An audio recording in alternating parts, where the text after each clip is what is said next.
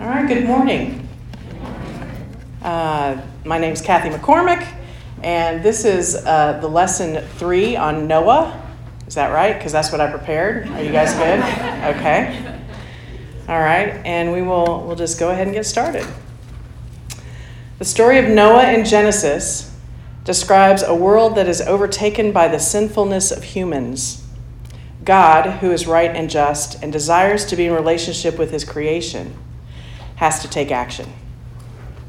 God's nature is also loving and merciful. He finds favor in Noah, a good man and blameless in that age, for he walked with God. That's Genesis 6 9. Through this relationship, the Lord gives his creation another chance to walk in relationship with him. So, this lesson and next week's lesson are connected because of water. In the story of Noah, God decides to destroy the earth with water in order to wash creation clean. In next week's lesson, we'll hear about John the Baptist's baptism by water that destroys original sin, which in reality washes the individual clean. In both instances, water is used in cleansing. So let's focus on Noah and what the Lord sees in him and how the Lord shows his mercy and love through him to save creation. It is obvious that Noah and his family are in right relationship with the Lord. The Lord is not at all happy with man, but he finds favor with Noah Noah is the one who gets the inside information about God's plan and is the one chosen to be the instrument of God's mercy. One scripture verse that sticks out to me is first, first is Genesis 6 8. But Noah found favor with the Lord. This is key to Noah's relationship with God. Having a relationship with the Lord is most important. God picked Noah because God knew Noah to be true to him. That relationship created the conduit for mercy. We find this out through some of the following scripture verses as well. In Genesis 6:22, this Noah did. He carried out all commands that God gave him. There was a relationship. God spoke to Noah, Noah listened, and Noah carried out all the commands God gave him. This is a beautiful example of what we are to do in the face of any kind of obstacle or darkness in life. Listen to our Lord, follow his commands, and if we carry out all the commands that God has given us, we will reap the benefits of a life well lived, full of abundant light and joy, even when we experience darkness and despair. So the story continues with the building of the ark, loading of the ark with the animals and Noah's family, the flood of waters washing the earth clean, and the patience of waiting for the waters to recede. Then comes the time for all to disembark from the ark. The first thing Noah does is build an altar to the Lord and make a sacrifice to the Lord by offering holocausts. And in Genesis 8:21, we hear, When the Lord smelled the sweet odor, he said to himself, Never again will I doom earth because of man, since the desires of a man's heart are evil from the start, nor will I ever again strike down all living beings as I have done. As long as the earth lasts, seed time and harvest, cold and heat, summer and winter, day and night shall not cease.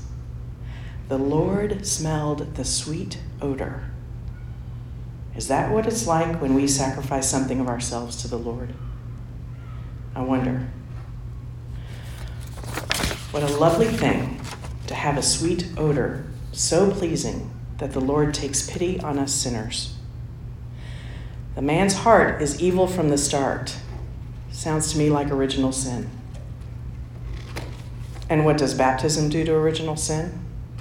it wipes it clean.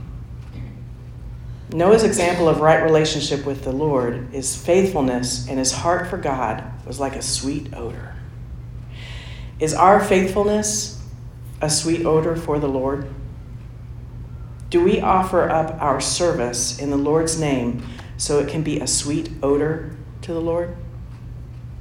These are the questions this reading invoked in me. It is good to do a personal inventory every once in a while to make sure that we are in right relationship with the Lord. So, if we look at this lesson using our theme of darkness to light, the darkness in this lesson is described in Genesis 5 6. I'm sorry, Genesis 6 5 through 6. When the Lord saw how great was man's wickedness on earth, and how no desire that his heart conceived was ever anything but evil, he regretted that he made man on earth, and his heart was grieved. That is true darkness. I don't want the Lord to ever regret making me, nor do I want to grieve the Lord's heart. I know in my innermost being that I belong to God. He is my creator, savior, and redeemer. I would be lost without the Lord. I need the light of Christ. So we see that light when Noah offers a sacrifice to God that is sweet odor and pleasing to the Lord.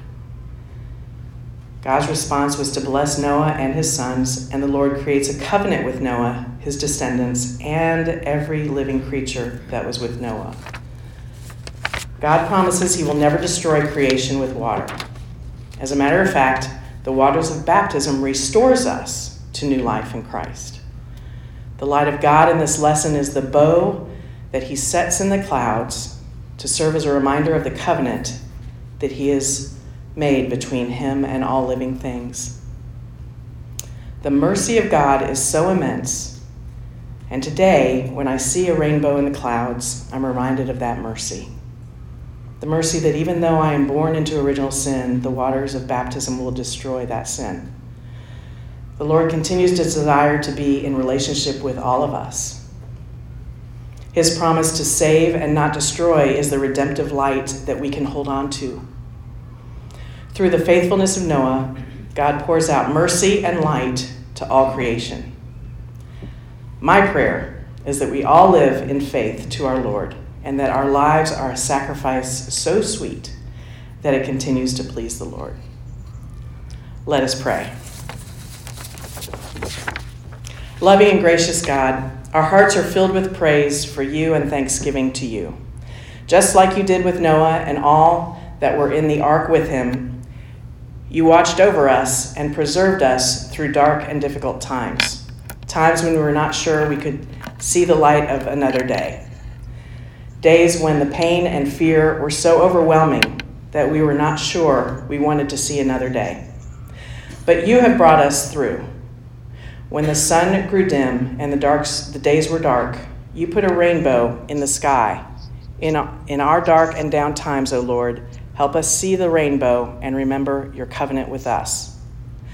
We know that people of all ages have experienced times of great blessing as well as days of darkness and despair. Triumph and tragedy are both part of human experience. We pray, O Lord, that we will appreciate the bright and sunny days and celebrate your presence with us. In the same manner, help us to know that you are no less with us in the gloomy and stormy, stormy times.